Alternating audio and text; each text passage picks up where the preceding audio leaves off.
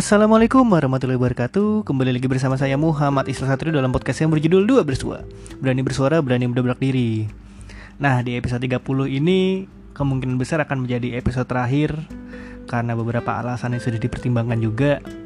Lalu juga ini sebenarnya tidak menjadi dua bersua lagi Tapi satu bersua karena jatuhnya saya mono, saya di sini monolog. Jadi tidak ada teman duet yang biasanya ada teman duet di episode-episode sebelumnya. Jadi di sini khusus untuk uh, gua aja ya biar lebih akrab gua ingin mencurahkan beberapa pengalaman-pengalaman beberapa aktivitas beberapa eh, hal-hal uh, yang telah dilaluin mulai dari mungkin dari SMP ya. Kalau dari SD tuh sebenarnya nggak terlalu menyenangkan juga sih karena datar-datar aja. Uh, berawal dari SMP ya. Karena intinya kalau zaman gua SD gue sendiri tuh sebenarnya anak yang nakal yang pernah ikut tawuran juga yang pernah berantem juga yang pernah sok jagoan juga intinya itu. Intinya kenakalan-kenakalan yang biasa dilakukan oleh anak-anak SD pada umumnya. Nah ini menuju ke SMP di mana banyak kehidupan gue yang mungkin mulai berubah. Banyak mindset-mindset yang mungkin terbentuk gara-gara SMP banyak juga pengalaman-pengalaman dan juga uh, apa ya kekecewaan-kekecewaan yang pertama kali dihadapkan tuh pas SMP yang pertama masalah uh, kesendirian jadi sebenarnya di SMP itu gue salah satu orang yang dalam kelompok itu salah satu orang nerd di mana yang berkumpul atau teman-teman gengnya itu teman sama teman-teman yang suka ngegame, suka anime, yang kelompoknya itu minoritas atau kelompoknya memang tidak dominan dalam kelas gitu. Jadi memang gue memang sudah uh, apa ya sudah hidup dalam keadaan di mana memang gue tuh bukan menjadi pihak yang dominan, bukan menjadi pihak yang terkenal ibaratnya kalau di zaman-zaman SMP gue melihat banyak orang-orang yang kayak apa ya yang wah ini orang hebat banget wah, bisa bergaul sama orang yang memang terkenal misalnya terkenalnya gara-gara pertama punya prestasi juga di kelas atau prestasi di sekolah atau juga gara-gara memang ini ada dulu kan zaman-zaman klub-klub yang cantik, klub-klub yang jagoan yang kalau bisa disebutnya di SMP gue kem-keman. Nah, gue tuh nggak pernah bisa bergaul dengan orang-orang seperti itu yang memang mendominasi kelas, mendominasi back suara, mendominasi pergaulan dan sebagainya. Nah di sini gue ada rasa kayak nggak betah dan lain-lain. Akhirnya gue bergaul dengan orang-orang yang memang sefrekuensi dengan gue.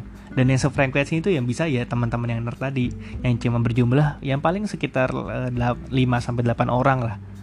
Yang sisanya cuma sebatas say hi doang. Cuma lagi-lagi yang teman-teman memang bisa akrab, yang selalu menghiasi hari-hari PSSMP tuh ya cuma 5 sampai 6 orang doang lah. Dan itu ini gue bisa spill sekarang. Ada Bayu ada Yusuf ada Mirza uh, ada Fandi ada Dona sama siapa lagi? Sama Kevin Ken. Itu teman-teman yang memang menghiasi hari gue di saat uh, eh, gue uh, SMP ya. Yang memang teman-teman yang bisa satu frekuensi teman-teman yang bisa bergaul dan uh, bisa gue curahkan beberapa cerita-cerita walaupun gak semua ya.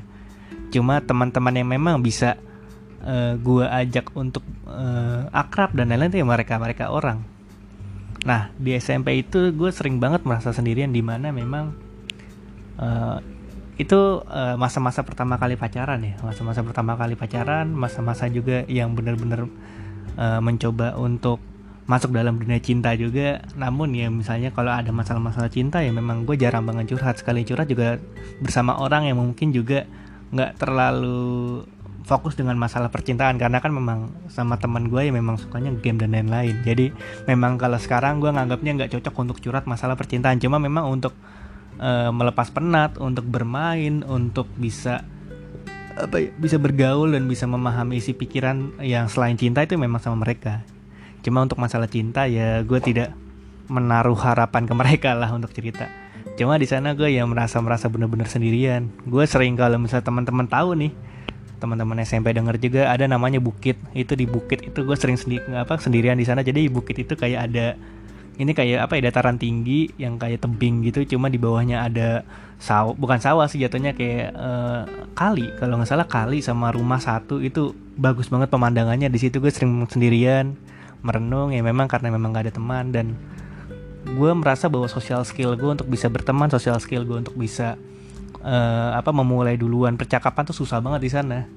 Jadi memang uh, terbentuknya kenapa gue yang sekarang jarang ber, apa jarang bergaul sama orang atau misalnya gue memang hanya sebatas say hi ke orang yang memang uh, baru kenal dan lain-lain karena memang dari SMP pola gue untuk ter, udah terbentuk untuk bisa menyortir tuh teman-teman yang memang sefrekuensi yang mana jadi uh, gue sudah bisa menempatkan di mana temannya memang indip dengan gue temannya memang kenal personalize gue sama teman-teman yang sebatas profesionalitas aja. Profesionalitas maksudnya kalau ada kepentingan-kepentingan. Bagi sebanyak orang kan wah lu temen cuma nyari untungnya doang. Ya memang banyak orang-orang yang nyari untung karena memang tidak satu frekuensi secara personal.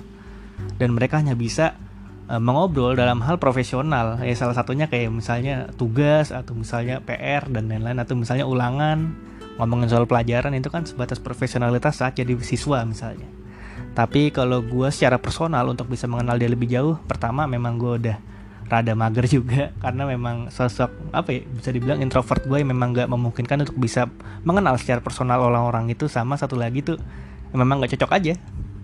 Jadi itu masa-masa pertama kali ter, terbentuk pikiran gue untuk bisa menyortir di mana teman-teman yang memang kita butuhkan dan teman-teman yang harus dikenal secara personal dan mengenal satu sama lain secara baik. Jadi pertama kali gue mengenal kesendirian, pertama kali pola ter, pola pikir gue terbentuk, khususnya dalam hal kesendirian ya. Dan ketiga untuk bisa mandiri dalam menghadapi masalah sendiri itu juga di SMP. Walau di SMP juga gue rada apa ya rada cengeng atau rada lebay untuk menganggapi cinta-cintaan. Cuma masalah berkorban demi teman-teman yang udah kenal personal tuh bener-bener gila. Karena kan memang juga terbawa romantisasi dari apa ya dari anim-anim. Kalau anim kan sifatnya dia itu uh, rela berkorban demi teman-temannya. Misalnya Naruto deh kalau kita bisa lihat kan Naruto itu rela berkorban demi teman-temannya. One Piece Luffy rela berkorban demi kru-krunya dan lain-lain. Nah di situ gue terbawa tuh. Terbawa arus di mana teman adalah segalanya. Teman-teman yang udah mengenal secara personal. Jadi di sana tuh gue sering banget tuh kayak berkorban demi teman Lalu juga di membentuk gue ada game namanya Persona itu dari Shin Megami Tensei. Kalau teman-teman tahu ada Persona 3, ada Persona 4. Di situ dia ada uh, social link kalau nggak salah social link itu jadi kalau misalnya kita akrab sama orang memang udah kenal personal, social linknya bakal bertambah dan teman itu akan loyal sama kita.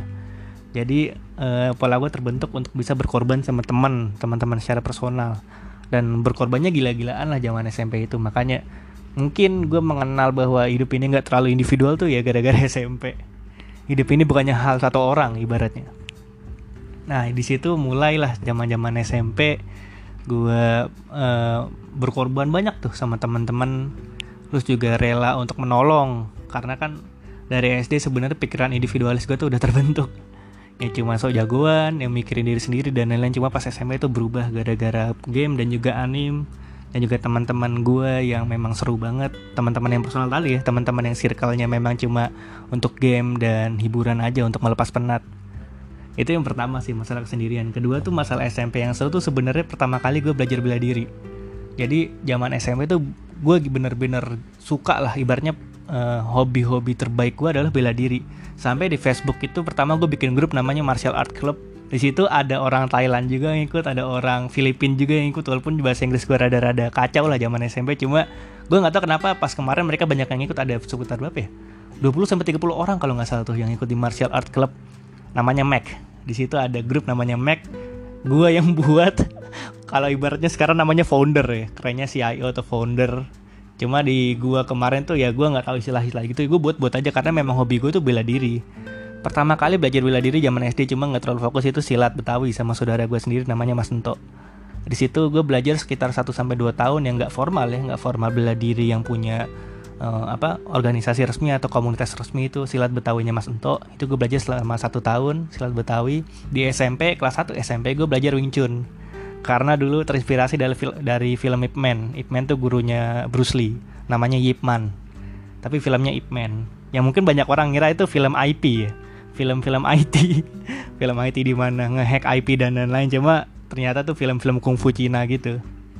Nah di situ gue eh, belajar kungfu belajar Wing Chun itu selama tiga eh dua setengah tahun kalau nggak salah. Eh tiga tahun. Tiga tahun itu satu setengah tahun di Harimau Besi satu setengah tahun lagi di Naga Putih. Jadi ini ada dua organisasi atau komunitas yang berpusatnya Wing Chun juga cuma alirannya berbeda. Wing Chun di uh, Harimau Besi itu lebih fokus pada Wing Chun modifikasinya Ip Man dia kaki eh, contoh modifikasi Wing Chun-nya tuh kayak kakinya bisa dia bisa menggunakan serangan kaki di atas kepala misalnya. Dan serangan sikut sikut itu juga sering dimainkan di Wing Chun modifikasi. Tapi kalau di Wing Chun naga putih itu Wing Chun yang natural yang natural dibentuk sama Yip Wing Chun namanya. Itu salah satu perempuan pencipta Wing Chun lah. Di situ gue belajar selama tiga tahun Wing Chun dan memang saat SMP uh, apa ya bela diri itu sangat terpakai walaupun terpakainya secara uh, intimidasi ya bukan secara berantem. Jadi zaman SMP kalau nggak salah kelas 8 itu banyak teman-teman gue di kelas itu yang nggak naik jadi dia seharusnya ke kelas 9 cuma nggak naik jadi kelas 8 sekelas sama gue ada kalau nggak salah sekitar 2 sampai tiga orang lah. Nah di situ tuh uh, mereka kayak merasa sok jagoan lah ibaratnya. Mereka sok superior di mana mereka merasa ageisme lah ageisme mereka atau umur mereka tuh mendomi apa ya menjadi tolak ukur kekuatan mereka jadi sering malak, sering ngancem-ngancem teman-teman, ya banyak lah teman-teman ini palak. Nah karena gue udah berbekal wincin, gue sering tuh ngancem mereka balik. Ya lu mentang-mentang cutting emang lu bisa apa? Bisa belajar bela diri gak? Lu punya kalian apa? Lu bisa mukul gak? Ya berantem sama gue. Gue sering kayak gitu ngomong sama cutting-cutting. Sampai akhirnya teman-teman gue yang tadi gue bilang orang-orang nerd lah, orang-orang yang memang gak punya keahlian atau nggak punya suara dominan di kelas itu biasanya ya abang-abangannya gue mungkin banyak nih teman-teman SMP juga yang denger atau sedikit lah tapi bebas. Gue karena ini nggak mau di share juga ke publik. Mungkin nanti gue share di Spotify cuma nggak gue share di Instagram. Cuma gue nggak tahu sih.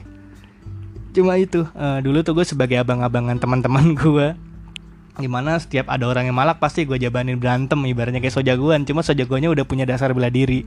Beda sama SD yang cuma sojagoan doang karena memang di SMP itu gue pengen ya nolong tadi uh, dengan prinsip menolong temen gue yang memang ke dipalak dan lain-lain jadinya gue merasa menjadi orang apa ya ancaman bagi tempat orang-orang yang memang super merasa superior di kelas dan di sekolah. Karena di sekolah juga banyak juga yang naik.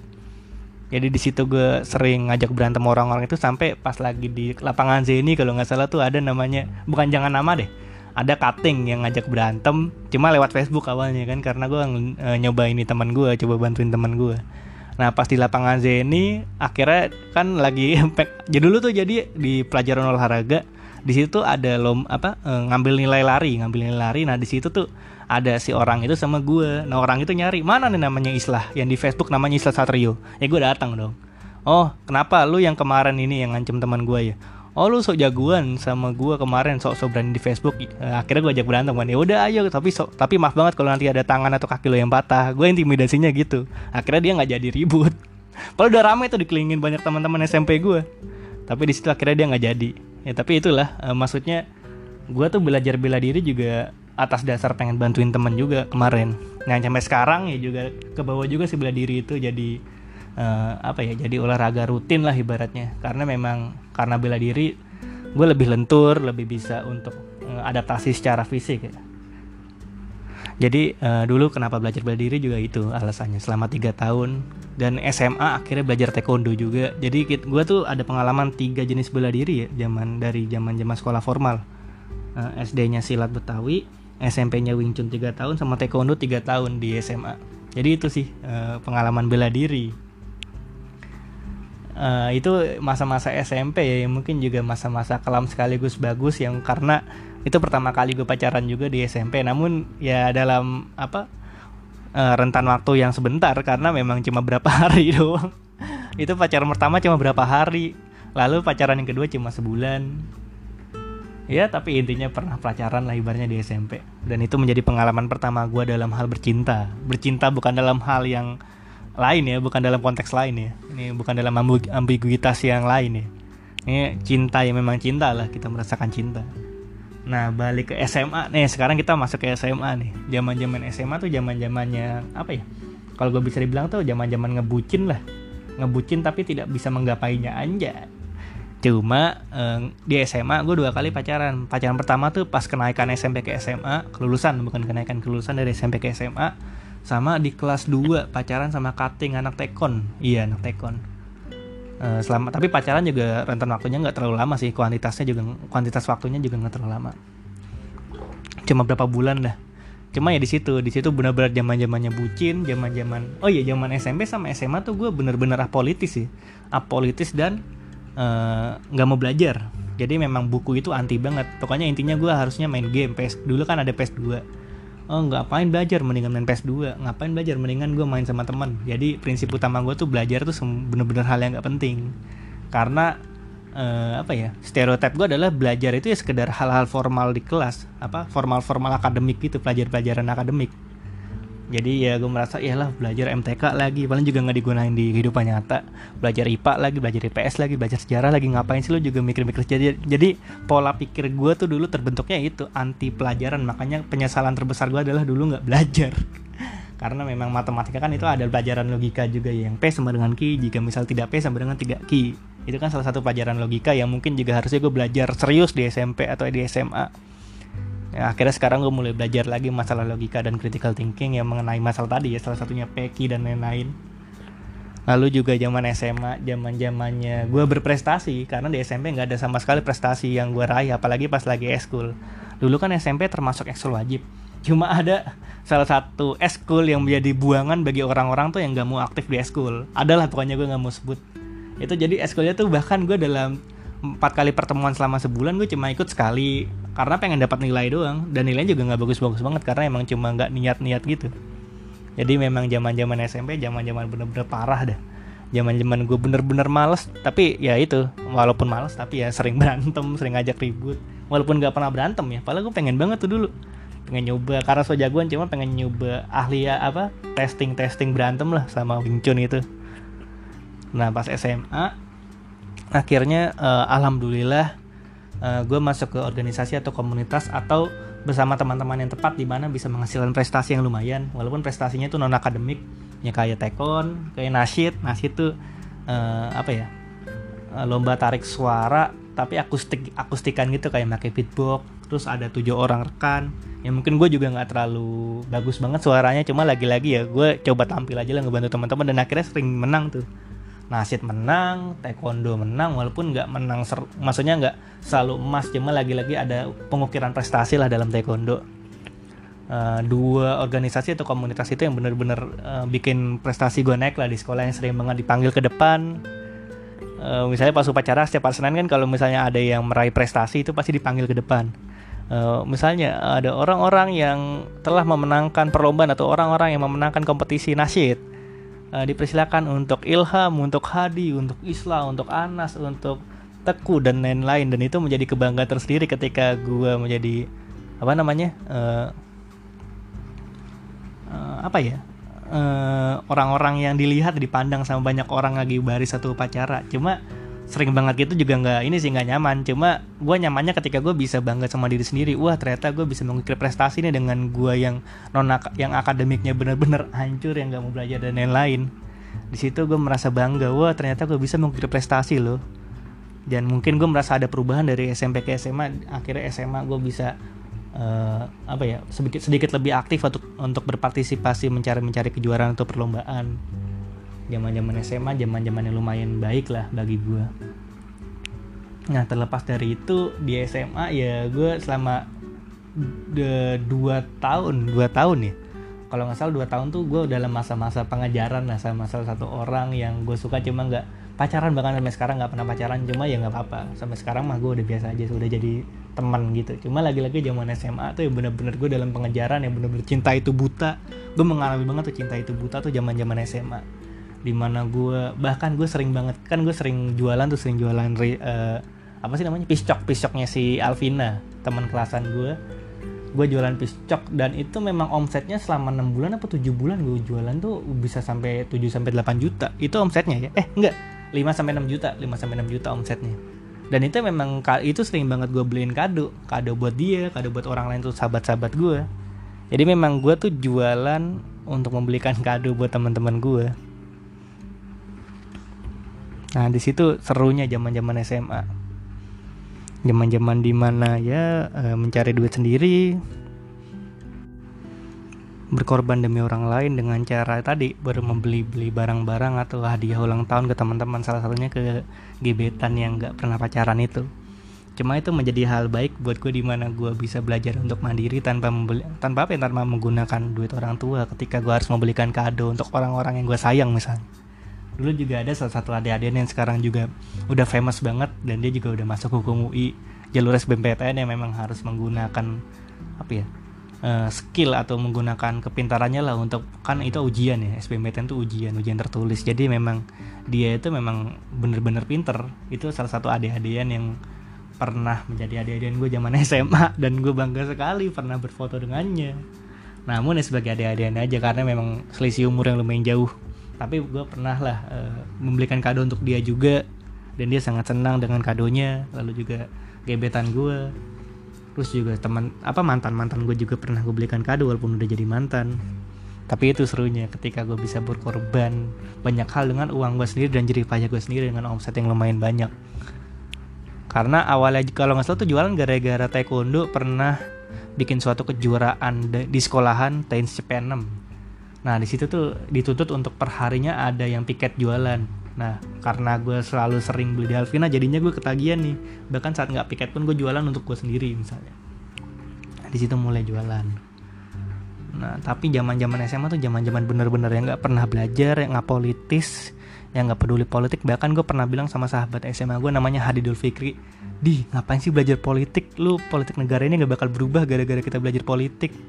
Pokoknya bener-bener apolitis yang nggak ngerti bagaimana struktur politik dan lain-lain. Akhirnya ya udahlah zaman zaman SMA tuh zaman zamannya gue prestasi aja. Cuma prestasi secara akademik tuh nggak ada karena memang bodoh banget. Gue menganggap gue zaman SMA tuh zaman zaman bodoh karena memang hanya bucin. Walaupun ada selingan olahraga dan prestasi cuma lagi-lagi kebucinan itu membutakan gue untuk harus belajar atau menuntut ilmu secara baik ya secara baik di sekolah. Jadi di situ penyesalan gue sampai sekarang. Nggak apa-apa sih walaupun itu yang membentuk gue juga sampai sekarang cuma ada penyesalan kenapa sih gue nggak belajar dari SMA atau bahkan dari SMP ketika ada pelajaran logika di MTK misalnya. Yang benar-benar berguna yang gue harus pakai sekarang untuk memahami runutan-runutan argumen misalnya itu kan ada pelajaran logika. Jadi di situ kenapa gue menyesal dan mungkin ini sebatas sharing aja sih ya sharing-sharing pengalaman-pengalaman. Karena gue butuh curahan hati juga cuma karena memang gue nggak bukan gue punya teman sih gue punya temen cuma untuk bercerita jarang banget bahkan hampir sedikit banget yang bisa gue ceritain karena memang pertama gue nggak percaya sama mereka. Bukan percaya dalam hal profesional ya percaya dalam hal personal. Dalam hal ya intens lah ibaratnya intens untuk bercerita mengenai curahan hati dan lain-lain.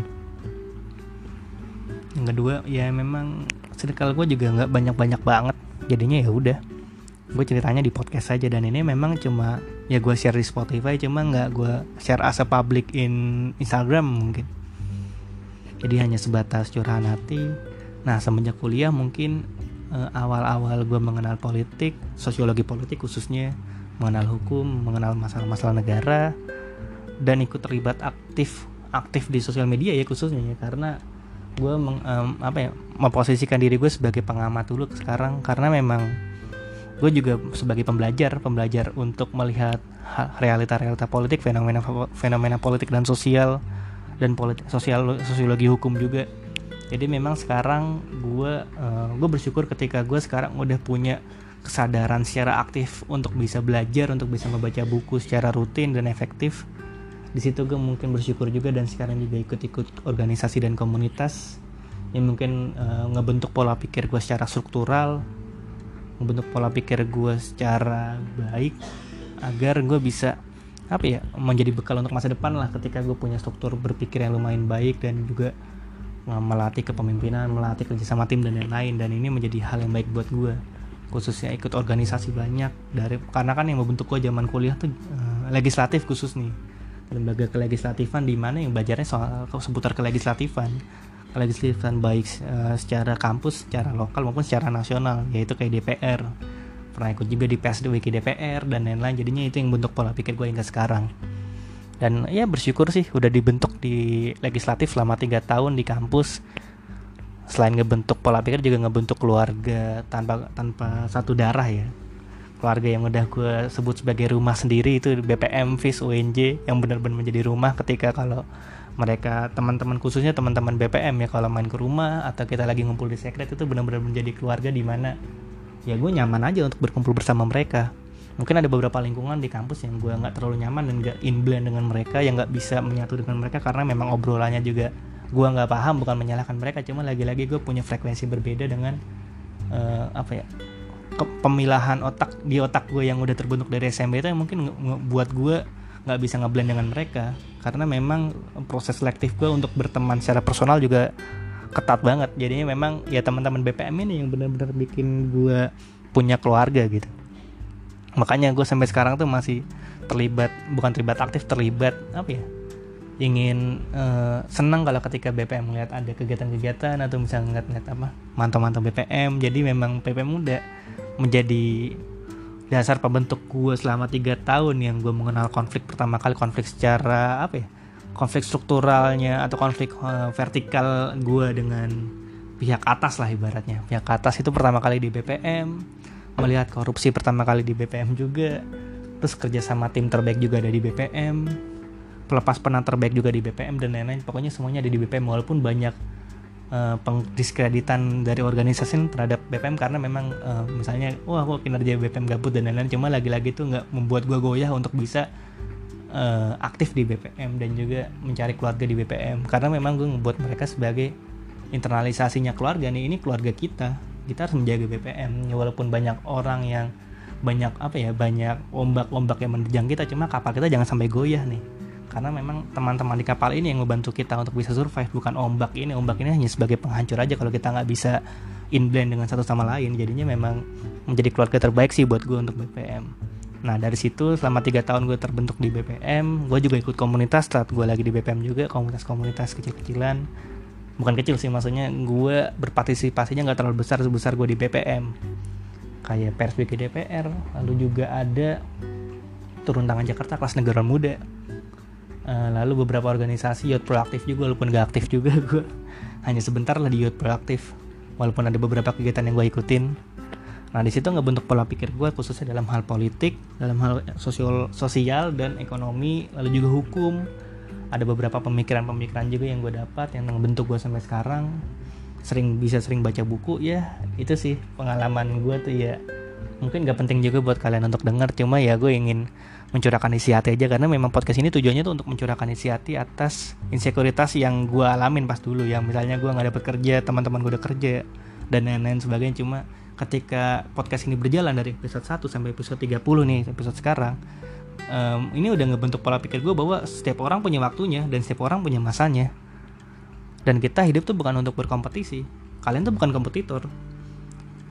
Kalian kalian maksudnya banyak orang itu ya banyak orang yang kerja dan lain itu bukan menjadi kompetitor kita. Ya kita punya masanya masing-masing kita punya jalan hidupnya masing-masing. Dan situ gue belajar khususnya dari episode uh, sebelum gue bikin podcast ini ada sering pernah curhat sama Ilham Akbar itu salah satu sahabat gue juga ya memang dia ngomong semua orang tuh ya memang punya hidupnya masing-masing jadinya lo nggak usah ngiri. Ya gitulah akhirnya gue memahami bahwa oh ya udah memang sekarang gue lagi uh, mengasah diri aja gue lagi membenturkan diri gue terhadap hal-hal yang gue harus banyak belajar. Jadi tidak menjadi apa ya, tidak menjadi minder lagi. Dulu yang ketika dulu gue ngeliat orang oh orang udah kerja nih orang udah mulai prestasi gue minder walaupun sebenarnya itu bisa dijadikan motivasi positif apa ya positif change untuk gue bisa uh, termotivasi agar gue bisa berprestasi. Cuma lagi-lagi gue nggak mau berkompetisi dalam hidup ini karena memang hidup ini untuk dinikmati. Ya walaupun gue mengemban diri dan lain-lain cuma dengan ngobrol sama teman-teman di podcast dari episode 1 sampai 30 itu bener-bener ngebentuk diri gue bahwa orang itu beragam-beragam orang itu beragam. Mulai dari yang orang fokusnya di otomotif atau misalnya hobinya di motor lalu juga ada hobi ngajar juga. Ada juga yang udah hobinya apa namanya? Nah dalam kerelawanan dalam volunteerisme. Lalu juga ada orang dengan permasalahan hidupnya masing-masing dengan dunia-dunia aktivisme dan lain-lain. Jadi banyak pengalaman yang gue dapat di podcast ini yang mungkin gue nggak akan bisa apa ya survive secara mental sekarang kalau nggak ngobrol sama teman-teman sama teman-teman di podcast. Dan eh, apa ya penerimaan teman-teman yang mendengarkan itu juga baik buat gue karena memang gue nggak mentingin kualitas pendengar tuh berapa cuma gue mentingin kualitas ketika dia memberikan feedback yang memang berguna buat mereka dan itu menjadi uh, motivasi terbesar buat gue untuk melanjutkan setiap episode podcast. Jadinya memang itu yang buat gue selalu aktif nih sampai 30 episode. Bahkan dalam satu episode bisa dua segmen jadinya kalau bisa dihitung ya sekitar 50 sampai 60 episode lah.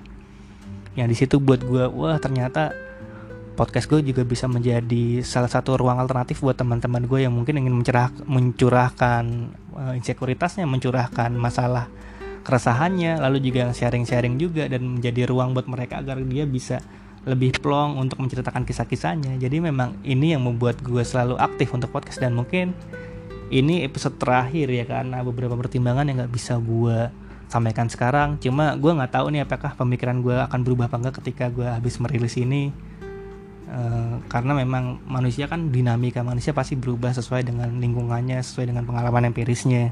Jadi gue nggak bisa menjanjikan bahwa ini episode terakhir cuma untuk pikiran sekarang gue merasa ini menjadi episode terakhir karena pertimbangan-pertimbangan tadi. Mungkin itu aja sih ya udah 30 menit juga gue gila tumben-tumbenan gue monolog bisa sepanjang ini. Cuma ya itu sih episode terakhir kali ini.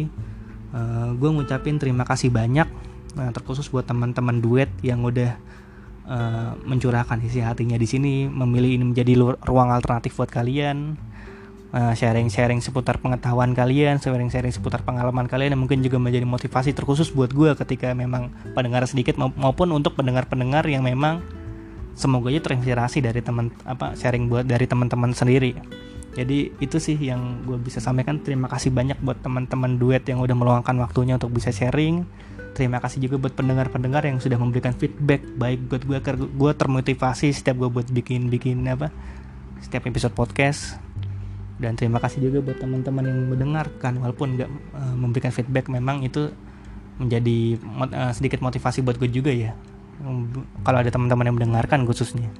Karena mungkin dari uh, apa misalnya yang mendengarkan 20 satu di antara 20 mungkin termotivasi ya semoga aja ini harapan gue Cuma terima kasih banyak buat teman-teman. Podcast 2 bersua di episode 30 ini akan menjadi penutup untuk 1 sampai 5 bulan ke depan atau bisa lebih panjang, gua nggak tahu, tapi terima kasih banyak. Wassalamualaikum warahmatullahi wabarakatuh.